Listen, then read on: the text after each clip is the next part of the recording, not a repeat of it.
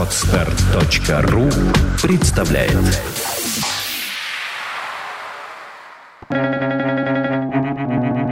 Свободное радио Компьюлента. Успех – это умение двигаться от неудачи к неудаче, не теряя энтузиазма. Уинстон Черчилль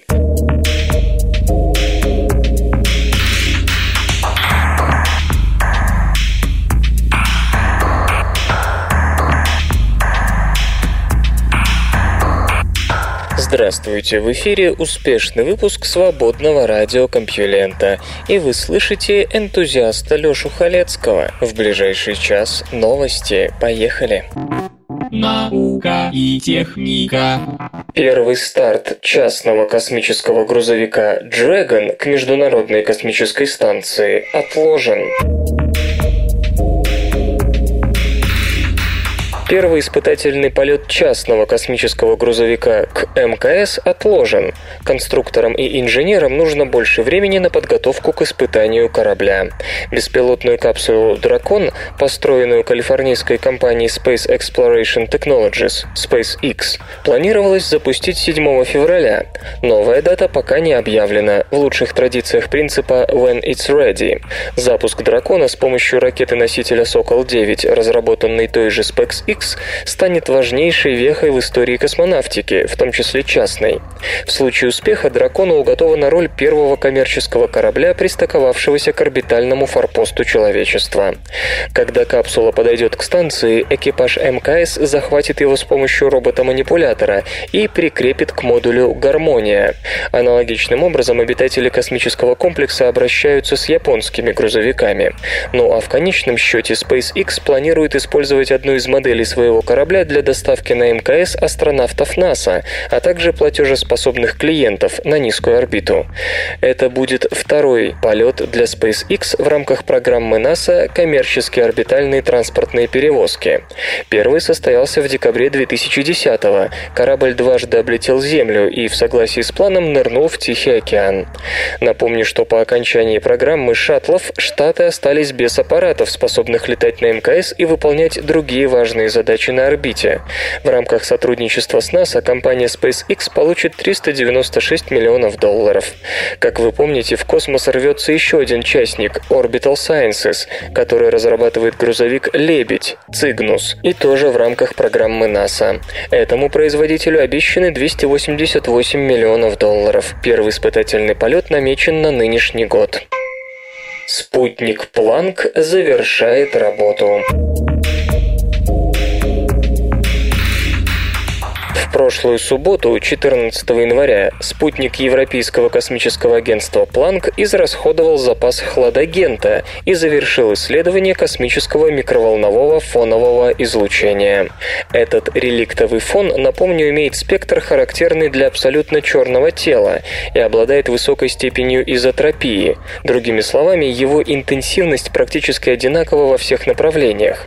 Согласно теории, плотность и температура вещества, расширяющей движущейся Вселенной в прошлом намного превосходила нынешние показатели, и первичная плазма, состоявшая из протонов, ионов гелия и электронов, которые непрерывно излучали, рассеивали и поглощали фотоны, находилась в полном термодинамическом равновесии с излучением.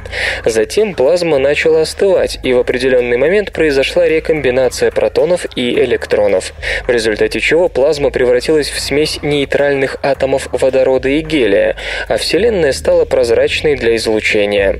В ходе ее дальнейшего расширения температура излучения продолжала падать, снизившись до приблизительно 2,7 кельвинов, но его чернотельный характер сохранился как реликт, пережиток раннего периода эволюции. Наиболее объемный массив данных о реликтовом фоне составил спутник WMAP, уже завершивший наблюдение. Планк должен был уточнить и дополнить эту информацию, проведя измерения с использованием использованием двух приемников излучения – высокочастотного, функционирующего в диапазоне от 100 до 857 ГГц, и низкочастотного, обслуживающего диапазон от 30 до 70 ГГц. Для поддержания заданной температуры приборов была спроектирована трехстадийная система, которая включалась в работу после пассивного охлаждения до приблизительно 50 кельвинов. На первом этапе жидкий водород снижал температуру до 20 кельвинов, затем ее доводили до 4 кельвинов с помощью жидкого гелия-4, а на третьей стадии в дело вступала смесь гелия-4 и гелия-3, охлаждавшая приборы до 1 десятой кельвина. Гелия-3 на борту Планка больше не осталось, и высокочастотный приемник, которому требуются сверхнизкие температуры, прекратил наблюдение. Это событие, разумеется, не стало сюрпризом для специалистов, уже сейчас готовых назвать миссию чрезвычайно успешной. Спутник проработал 30 месяцев, что примерно в два раза превышает минимальный расчетный срок службы, и выполнил целых пять полных обзоров неба. Низкочастотный приемник сохраняет функциональность при более высоких температурах, и он продолжит наблюдение в 2012 году. Его измерения помогут создать каталог скоплений галактик, регистрируемых по эффекту Сюняева-Зельдовича, и будут учитываться при исследовании активных ядер галактик. Первые космологические результаты миссии Планка, полученные при обработке собранных за 15,5 месяцев данных, будут доступны в начале 2013 -го.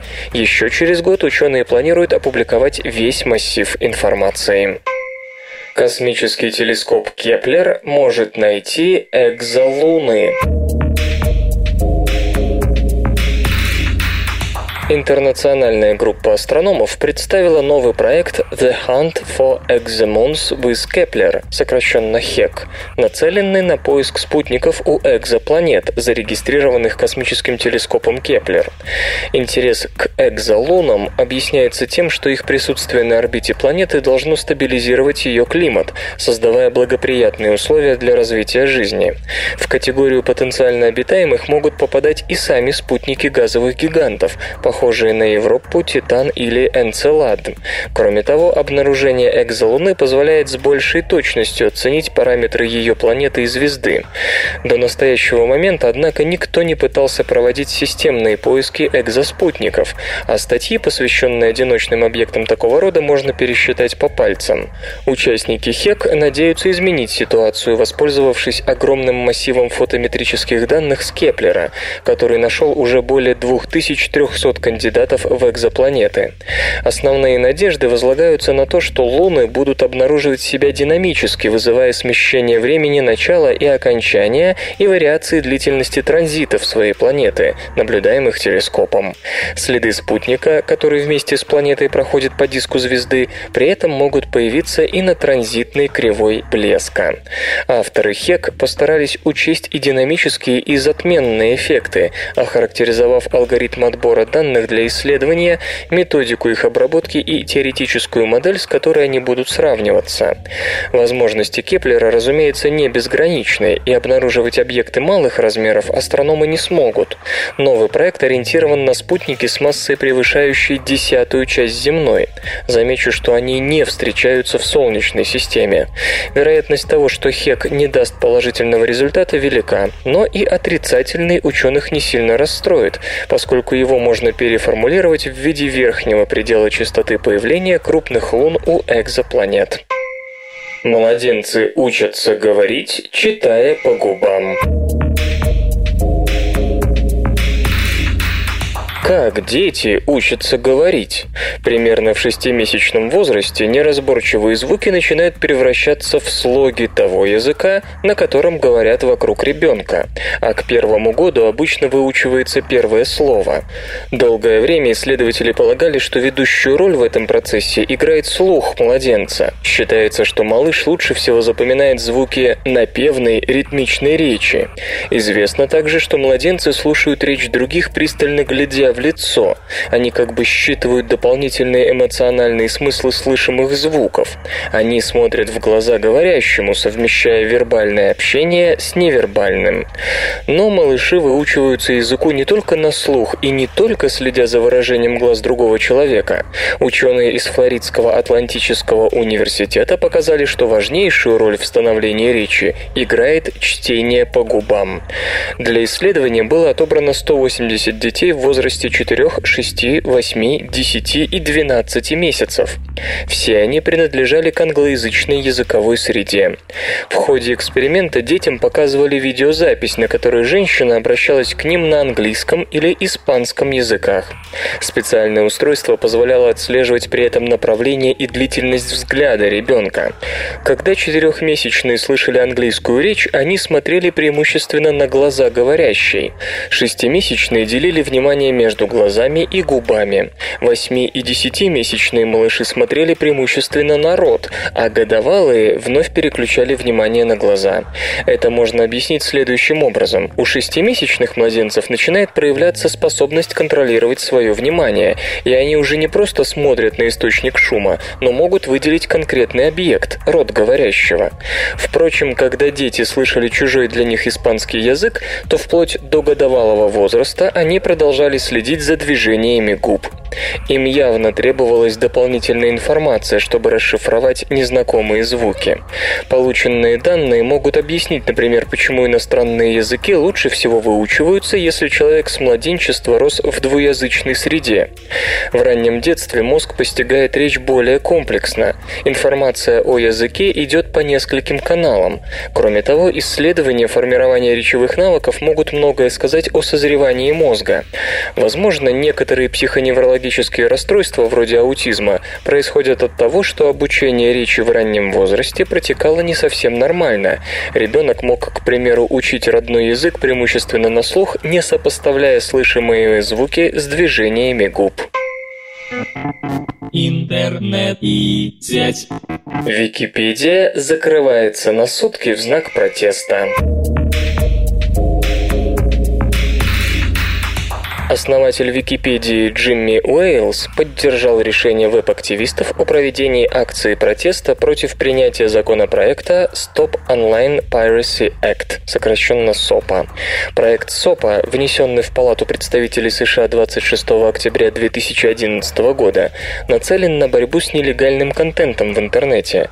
В соответствии с этим актом, любая веб-компания обязана по требованию правообладателя прекратить предоставление услуг ресурсу, обвиняемому в пиратстве и исключить какое бы то ни было взаимодействие с ним. Законопроект объявляет уголовным преступлением несанкционированное потоковое вещание или иное распространение защищенного авторским правом контента с установлением виновному максимального наказания в виде тюремного заключения на срок до 5 лет при доказанности факта распространения хотя бы 10 музыкальных или видеозаписей за полгода. Сторонники законопроекта заявляют, что он необходим для сохранения прибыли организаций, рабочих мест и защиты интеллектуальной собственности. Критики инициативы, в число которых входит Википедия, говорят, что законопроект ограничит свободу слова в интернете и навредит всей сетевой инфраструктуре. В знак протеста англоязычный раздел Википедии будет закрыт на сутки в среду 18 января. Предполагается, что акция затронет как минимум от 30 до 40 миллионов веб-пользователей. Протест намерены поддержать и другие интернет-компании. К примеру, социальный новостной сайт Reddit остановит работу на 12 часов. Эти забавные ученые. Когда группа ученых в Америке получила 2 мг гидроокиси плутония, то от любопытных, жаждавших увидеть новый элемент, не было отбоя. Но рисковать драгоценными кристаллами было нельзя, и ученые, насыпав в пробирку кристаллики гидроокиси алюминия и подкрасив их зелеными чернилами, выставили их для всеобщего обозрения. Содержимое пробирки представляет собой гидроокись плутония. Невозмутимо заявляли они посетителям. Те уходили удовлетворенные удовлетворенные. Железо и гаджеты.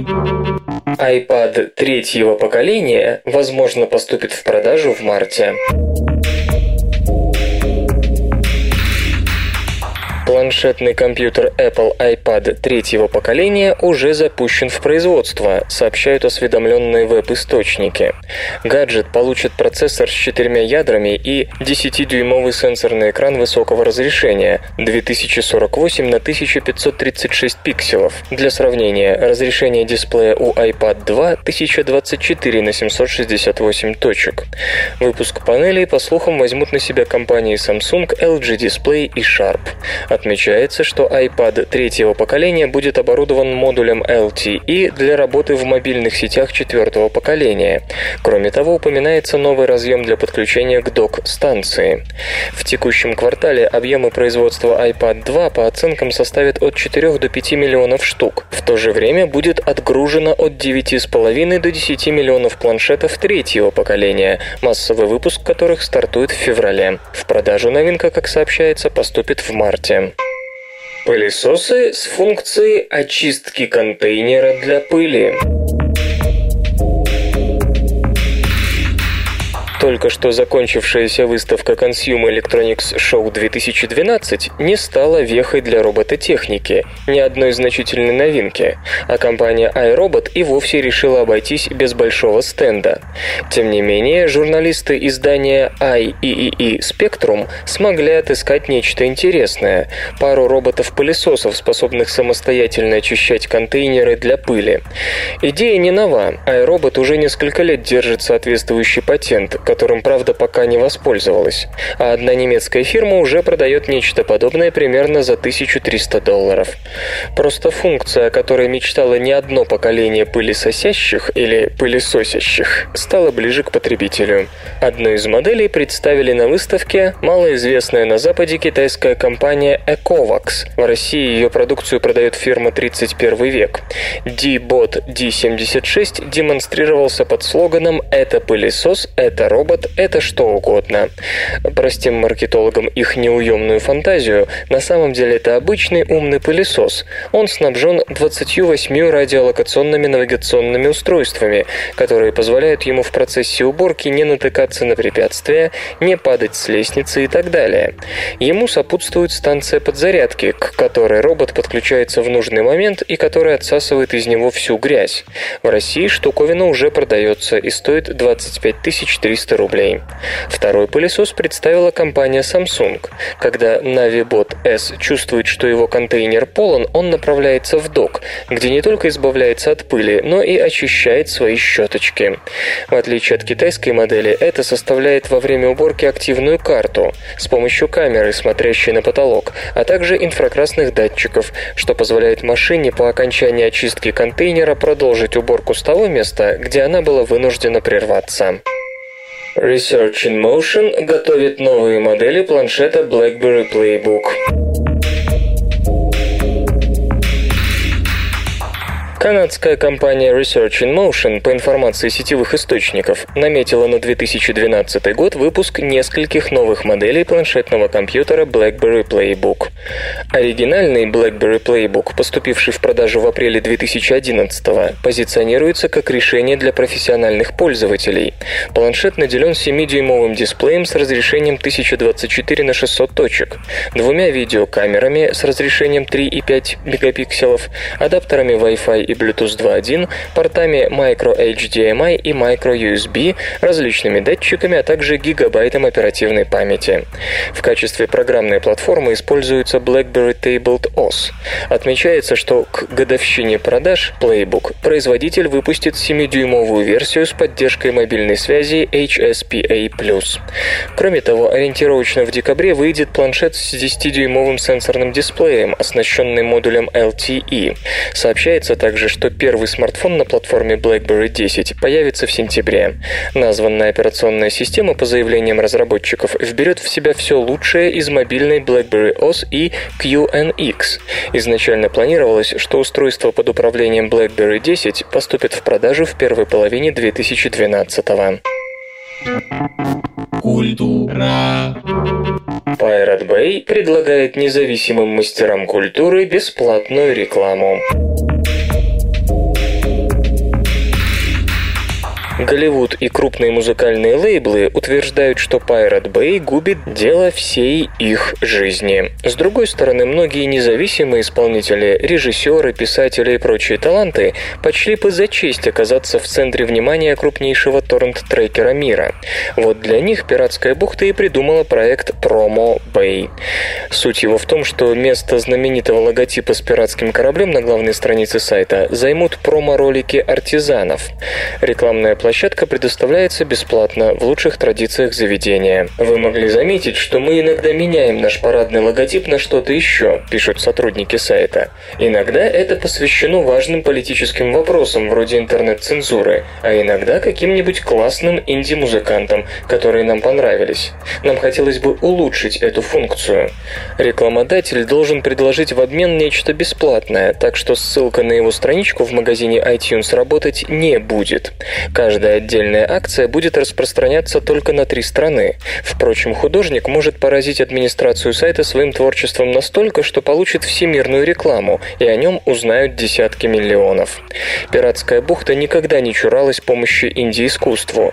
Трекер был одним из главных партнеров платформы Vodo для распространения независимого кино, а также неоднократно запускал рекламные кампании тех или иных мастеров.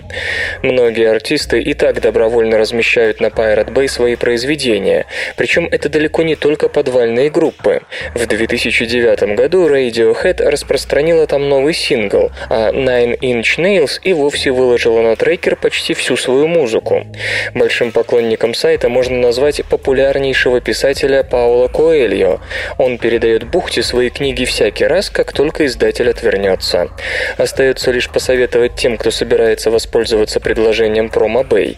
Проверьте, сможет ли ваш сервер выдержать наплыв любопытных, ведь главная страница пиратской бухты каждый месяц получает миллиард восемьсот миллионов хитов.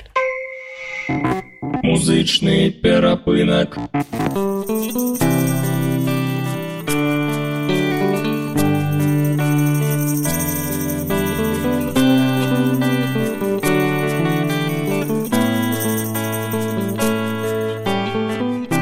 Сегодня в эфире свободного радиокомпьюлента группа «Морской оркестр», а получать эстетическое удовольствие мы будем от песни «Все замолкает». Не видно и не слышно ничего, только ночь вокруг. Хотя я ошибаюсь где-то, но даже тишина имеет звук. Ночной дуэт дождя и ветра мне споет ночной каприз. В который раз услышать это, в который раз просить на бис. Прохлада темных, сонных скверов Все, что нужно мне сейчас Вдохнуть ночную свежесть неба Словно в первый раз Бродить по темным переулкам лета И не знать куда Услышать вновь шаги рассвета И лишь потом закрыть глаза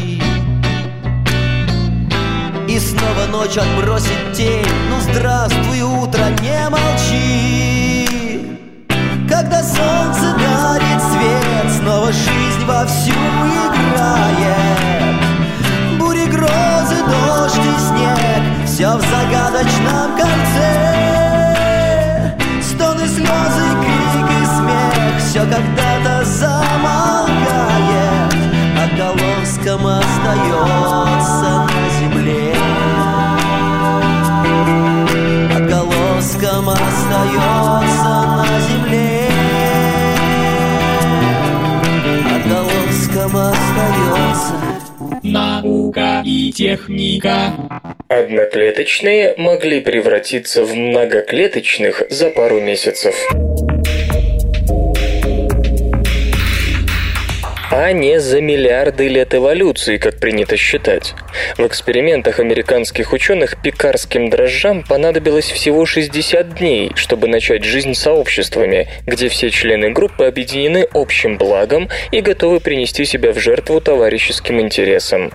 Считается, что фундаментальные эволюционные изменения, вроде перехода от одноклеточных к многоклеточным, происходили невероятно долго, миллионы, если не миллиарды лет. Эволюция действительно не любит спешки, и чем глобальнее изменения, тем дольше идет подготовка к ним. Однако теперь появился повод усомниться в такой тугодумности эволюции. По крайней мере, в отношении появления многоклеточности. В экспериментах ученых из Университета Миннесоты одноклеточные организмы превращались в многоклеточные всего за несколько месяцев. В качестве модельного объекта были взяты обычные пекарские дрожжи. Эти одноклеточные грибы размножаются почкованием. Когда материнская клетка вырастает до определенного размера, более мелкая, дочерняя, отпочковывается от нее и отправляется в свободное плавание. По словам ученых, главной проблемой было даже не планирование эксперимента по превращению одноклеточных дрожжей в многоклеточные, а хотя бы мысленное допущение, что этот процесс может быть осуществлен за обозримые сроки. Принято считать, что многоклеточность возникала в истории жизни на Земле по меньшей мере 25 раз, но обстоятельства ее появления от нас скрыты. Мы можем лишь догадываться о тех условиях, которые заставили отдельно взятые клетки искать помощи друг у друга. Уильям Редклифф и его коллеги выбрали в качестве движущей силы гравитационное поле. Они предположили, что сила притяжения была тем фактором, который благоприятствовал появлению многоклеточных. Очевидно, что клеточные комплексы, плававшие в доисторическом океане, оседали на дно быстрее, чем одиночные клетки. Дрожжи тоже могут слипаться друг с другом, образуя крупные кластеры, и в эксперименте самые крупные скопления оседали на дно быстрее, чем их более мелкие собратья, не говоря уже об одиночных клетках. Раз за разом исследователи отбирали кластеры, осевшие на дно в первую очередь, снова культивировали их и вновь отбирали самые крупные образцы. Разумеется, обычный комок слипшихся клеток – это еще не многоклеточный организм, но тут ученым удалось показать, что кластеры дрожжей, с которыми они работали, состояли из генетически родственных клеток, то есть все члены группы были потомками одного родителя. Дрожжи размножались, но дочерние клетки оставались слипшимися с родительскими, и что более важно, клеточные кластеры в экспериментах начинали вести себя как единые организмы. У них была ювенильная стадия, во время которой они росли, и взрослая, когда кластер размножался, делясь на большую и меньшую части. Это было похоже на отпочкование маленькой дочерней клетки от родительской, только тут все происходило на уровне целого кластера. В этом случае некоторые клетки приносили себя в жертву. Они погибали, чтобы позволить разойтись дочернему и родительскому кластерам. То есть клетки оказывались не просто сборищем, где каждый был сам за себя, а сообществом, члены которого сотрудничали во имя общего блага. Погибшие клетки приносили пользу целому кластеру, которому для успешной жизнедеятельности необходимо было разделиться. Умирая, они давали возможность всему сообществу выжить и создать больше потомков. Самое любопытное, что эксперимент занял 60 дней. По словам ученых, они в итоге получили индивидуальные скопления дрожжевых клеток, которые жили и погибали как единое целое. Все вместе указывало на то, что дрожжам удалось нащупать путь в сторону многоклеточности. До сих пор ученые указывали на то, что многоклеточные могли обладать разными преимуществами перед одноклеточными. Но очень и очень немногие исследования показывают непосредственную сборку многоклеточного организма, как она могла бы происходить миллиарды лет назад. Свои результаты исследователи готовятся опубликовать в журнале PNAS. Услышав все это, вы, должно быть, подумали, это невероятно, что многоклеточные появились в ходе эволюции всего несколько раз. И действительно, коль скоро для этого требовалось не так уж много времени, таких попыток могло быть неизмеримо больше. В дальнейшем авторы собираются повторить свои эксперименты на других современных многоклеточных. Дело в том, что нынешние дрожжи произошли от многоклеточных предков, и какая-то память об этом могла у них остаться. А потому ученые хотят принудить к многоклеточности другие организмы, вроде водорослей хламидомонад, у которых не было многоклеточного прошлого.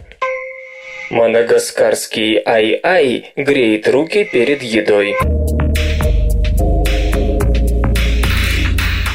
Лемур Ай-Ай ищет добычу, простукивая кору деревьев длинным средним пальцем.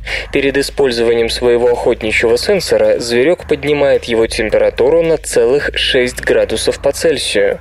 Обитатель Мадагаскара Ай-Ай в свое время доставил зоологам уйму хлопот. Ученые долго не могли решить, относится ли он к грызунам или к приматам. Сейчас его выделяют в отдельное семейство – руконожковые. Считается, что это как бы лемуры, но уже очень давно отделившиеся от основной их ветви. Человек непосвященный придет в ужас, узнав, что это существо числится среди наших родственников. Особое недоумение вызывает длиннющий средний палец на передних конечностях. Охотясь по ночам, Ай-Ай простукивает им кору деревьев, выискивая личинок. Эти пальцы снабжены у руконожки огромным количеством сенсоров, с помощью которых он улавливает малейшие вибрации, производимые потревоженными насекомыми. Исследователи из Дартмутского колледжа обнаружили еще одну любопытную особенность пальца датчика. В неиспользуемом состоянии длинный средний палец намного холоднее своих соседей. В этом нет ничего удивительного. Из-за специфической конструкции у среднего пальца слишком большое соотношение площади поверхности к объему, что способствует рассеянию тепла. Но как только зверек начинает искать пищу, температура пальца тут же поднимается на 6 градусов по Цельсию. Палец-сенсор весьма чувствительный чувствительный и сложный инструмент со сложнейшей рецепторной сеткой, и, как полагают ученые, AI включает его лишь тогда, когда появляется необходимость в этом сложном аппарате. Но как руконожке удается регулировать температуру отдельно взятого пальца? Зоологи обсуждают два возможных способа. Первый и наиболее очевидный – стенки кровеносных сосудов, питающих волшебный палец, расширяются или сокращаются, регулируя таким образом приток крови и, соответственно, его температуру. Второй, более экзотический механизм уподобляет кровеносные сосуды пальца садовому шлангу, который пережимают, чтобы уменьшить поток воды. Подвижность пальца позволяет оттянуть его далеко назад, чтобы он не мешал при ходьбе. Так Ай-Ай защищает свой нежный инструмент от повреждений. Исследователи полагают, что в этом случае могут пережиматься и соответствующие кровеносные сосуды. Эффект получается тот же – снижение температуры. В общем, можно сказать, что Ай-Ай высоко держит марку обитателя Мадагаскара. Тайны животных с этого острова могут обеспечить работой не одно поколение зоологов. Самки жуков сами определяют пол своих детей. Самки рогатых хрущаков определяют половое соотношение потомства в соответствии с собственными признаками. Более маскулизированные приносят в потомстве преимущественно самцов. Обычные женственные самки отдают предпочтение девочкам. Наверное, миллионы женщин хотели бы сами определять пол своего ребенка. В этом смысле человек может позавидовать рогатым хрущакам. Самки этих жуков распоряжаются половым соотношением в потомстве на свое усмотрение, отдавая преимущество то мальчикам, то девочкам. Впрочем, насекомые делают это не из личной прихоти, а подчиняясь определенным популяционно-генетическим законам. Все гены у всех живых организмов можно разделить на относительно хорошие и относительно плохие. Относительно хорошие помогут выжить и обеспечить репродуктивный успех. Относительно плохие сокращают продолжительность жизни и заставляют брачных партнеров уступать генетически более совершенным конкурентам. Однако как быть, если один и тот же ген вполне хорош для самца, но бесполезен или даже вреден для самки? Именно с такой ситуацией сталкиваются рогатые хрущаки. Их самцы несут мощные мандибулы, которые помогают им побеждать в схватках за самку. Чтобы управляться с этим устрашающим оружием, жуки заметно меняют строение тела. Оно становится более мужественным, мускулистым. Гены, отвечающие за массивные челюсти и накачанное туловище, весьма желанны для самцов и не очень-то нужны самкам. Энергия, которую самка могла бы потратить на производство яиц, уходит, грубо говоря, на формирование мужской мускулатуры. Тело такой маскулинизированной самки будет плохо справляться с главной задачей – дать жизнь максимальному числу потомков. Поэтому, как пишут ученые из Японии и Великобритании, самкам приходится вмешиваться в половое соотношение потомства. Мужественная самка как бы понимает, что ее признаки более пригодятся сыновьям, нежели дочерям. И в потомстве перевес получат мальчики. И наоборот, самка с небольшими мандибулами и женской фигурой отдаст предпочтение дочерям, так как с такими признаками они в будущем произведут больше яиц. А хрупкие субтильные самцы, напротив, потерпят поражение от более крепких конкурентов, поэтому рождаться таким жукам нет никакого смысла. Исследователи ставили эксперименты с различными популяциями насекомых, в которых доминировали либо могучие особи обоего пола, либо жуки с небольшими мандибулами. Через какое-то время в популяции, где были жуки с мощными челюстями, начинали доминировать самцы – 57 самцов на 43 самки. В более или менее равномерных группах самки, чьи отцы были крупные и воинственные, приносили больше мальчиков. Соответственно, с обычными самками выполнялась обратная закономерность – от них было больше девочек. Как именно самкам удается влиять на половое соотношение в собственном потомстве, пока неизвестно. В дальнейшем ученые хотят выяснить, есть ли у других видов похожие механизмы, позволяющие управлять полом будущих детей. Обнаружена связь между ланиньей и пандемиями гриппа. Джеффри Шеман из Колумбийского университета и его коллеги пришли к выводу, что ланинья способна вызывать пандемии гриппа. Ученые обнаружили, что четыре последние пандемии следовали за ланиньей, природным явлением, характеризующимся охлаждением поверхности восточной части Тихого океана. С другой стороны, далеко не каждая ланинья приводила к пандемии, так что к своим собственным выводам авторы относятся осторожно.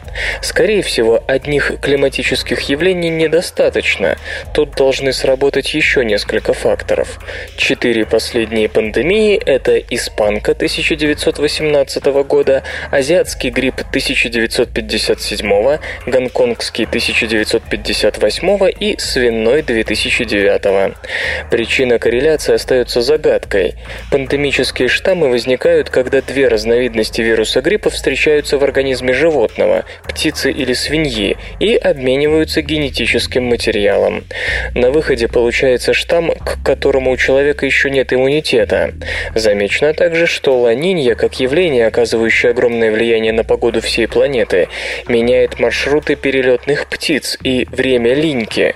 В результате в одних и тех же местах на отдых могут останавливаться виды птиц, которые в другие годы, когда нет ланиньи, не встречаются, и у вирусов появляется более широкий выбор.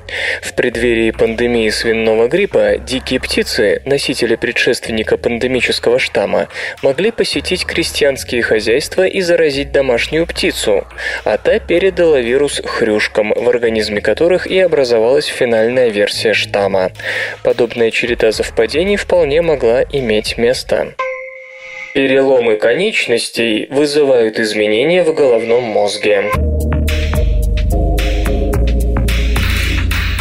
После травмы руки в мозговых центрах, управляющих больной конечностью, уменьшается доля серого и белого вещества. При этом их количество возрастает в центрах здоровой руки. Оказывается, поврежденные конечности заставляют мозг перестраиваться так, чтобы компенсировать полученный вред, что выражается в перераспределении серого и белого вещества в центрах мозга, отвечающих за движение рук и ног. Специалисты из Тюрихского университета Швейцария провели провели исследование 10 людей с переломами предплечья правой руки, вынужденных несколько недель носить гипсовую повязку. Все они были правшами, то есть во время болезни им пришлось срочно осваивать сложные движения левой рукой. Подопытные подверглись МРТ-сканированию мозга через два дня после травмы и через 16 дней ношения гипса. Также ученые проверяли, как меняются способности здоровой руки. Оказалось, что у травмированных уменьшалось содержание белого и серого вещества в сенсомоторных областях левого полушария, отвечающих за правую сломанную конечность. Уменьшение достигало 10%, и одновременно возрастало количество белого и серого вещества в правом полушарии, управляющем левой рукой. При этом умение выполнять различные действия левой рукой улучшалось пропорционально физиологическим изменениям в головном мозгу. Для справки, ни у одного из участников эксперимента не было психоневрологических отклонений и мозговых патологий. Как ведет себя мозг после выздоровления, восстанавливается ли прежнее соотношение серого и белого вещества между полушариями, исследователи пока сказать не могут. Обычно при травмах конечностей советуют разрабатывать больную руку или ногу и не слишком сильно использовать именно здоровую конечность. В свете полученных данных, подчеркивают авторы, такой подход к лечению может иметь как положительные, так и отрицательные стороны. Бизнес. Спрос на планшеты уверенно растет. В 2011 году, по предварительным оценкам, по всему миру было реализовано от 50 до 60 миллионов планшетных компьютеров. Рост по отношению к 2010, когда было продано 17 миллионов 600 тысяч устройств, составил более 250%. Наибольшей популярностью пользуются мини-компьютеры Apple iPad. По оценкам в прошлом году доля Apple на мировом рынке планшетов превысила 70%. В 2012 прогнозируют эксперты, этот показатель снизится до 67%, а в 2015 до 45,6%. Ну а в текущем году, полагают аналитики Гартнер, поставки планшетов перевалят за 100 миллионов штук, причем около 5 миллионов купят те, у кого уже есть один планшет. К середине десятилетия объем мирового рынка планшетных компьютеров может достичь 330 миллионов штук.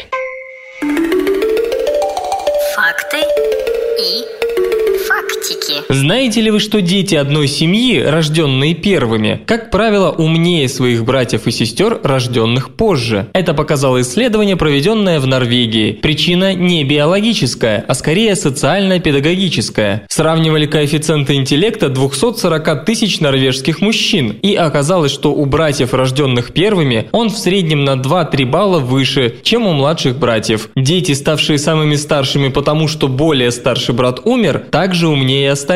Это означает, что причина не биологическая, скажем, гормональные изменения у матери, рожавшей не первый раз, а социальная. На первых детей в семье обращают больше внимания, они получают больше возможностей для развития. Когда семья растет, на следующих детей обращают уже меньше внимания. Другой фактор в том, что старшие дети обычно служат учителями для младших, Например, учат их читать, что развивает ум самого учителя еще больше, чем ум ученика. Однако не забудем, что, например, Менделеев был в своей семье 14-м ребенком. Игры. Вышла демо-версия Kingdoms of Amalur Reckoning. Сегодня, 17 января, состоялся демо-релиз ролевой игры Kingdoms of Amalur Reckoning, напоминает издательство Electronic Arts. И напоминает не зря. Проектом командует сам Кен Ролстон, автор The Elder Scrolls 3 Morrowind. Художественное руководство за Тодом Макферлейном, который в свое время создал комикс Spawn. Ну а над сюжетом работает писатель Роберт Сальваторе. Троица наконец-то готова представить нам совершенно новый фэнтези-мир, который, очевидно, срочно нужно спасти. Прямо сейчас демо-версию могут загрузить Xbox 360 приставочники с платным Gold аккаунтом. До конца дня демо будет доступно также на персональных компьютерах и PlayStation 3. За прохождение вас наградят двумя уникальными внутриигровыми предметами для экшен-РПГ Mass Effect 3. Вы получите броню Reckoner Knight Armor и оружие The Chakram Launcher. Демоверсия, она же вступительная Полноценный эпизод включает обучающий режим и часть игрового мира. Создав героя и познав основы игры, у вас будет 45 минут на изучение мира Амалур и начало путешествия, которому предстоит навсегда изменить судьбу персонажа. Полноценный релиз назначен на 7 февраля в США и 10 в Европе. Забывая вытирать лицевой пот, его готовят компании 38 Studios и Big Huge Games. XCOM появится лишь в 2013 году. Релиз шутера от первого лица XCOM вновь отложен. Винится перед публикой издательство 2K Games с трибуны журнала Game Informer. Давайте по порядку. Сначала они говорили о первых числах марта. Потом вдруг сообщили, что раньше апреля игры можно не ждать. И вот новый релизный казус, причем серьезный, поскольку 2K Games бессовестно заявила о 2013 годе. И, как обычно, никаких объяснительных реверансов в нашу сторону. Девелоперы из 2K Marine и вовсе помалкивают. Действие нового XCOM развернется в 1962 году. Агент Уильям Картер борется с различными инопланетными жизнеформами, оккупировавшими Землю. Игроку предстоит развивать технологии, добывая инопланетное оружие и прочие артефакты, искать очаги активности алиенов и, разумеется, уничтожать их. На сегодня заявлена лишь одиночная кампания. Список платформ таков. Персональные компьютеры PlayStation 3 и Xbox 360. Свободное радио Компьюлента.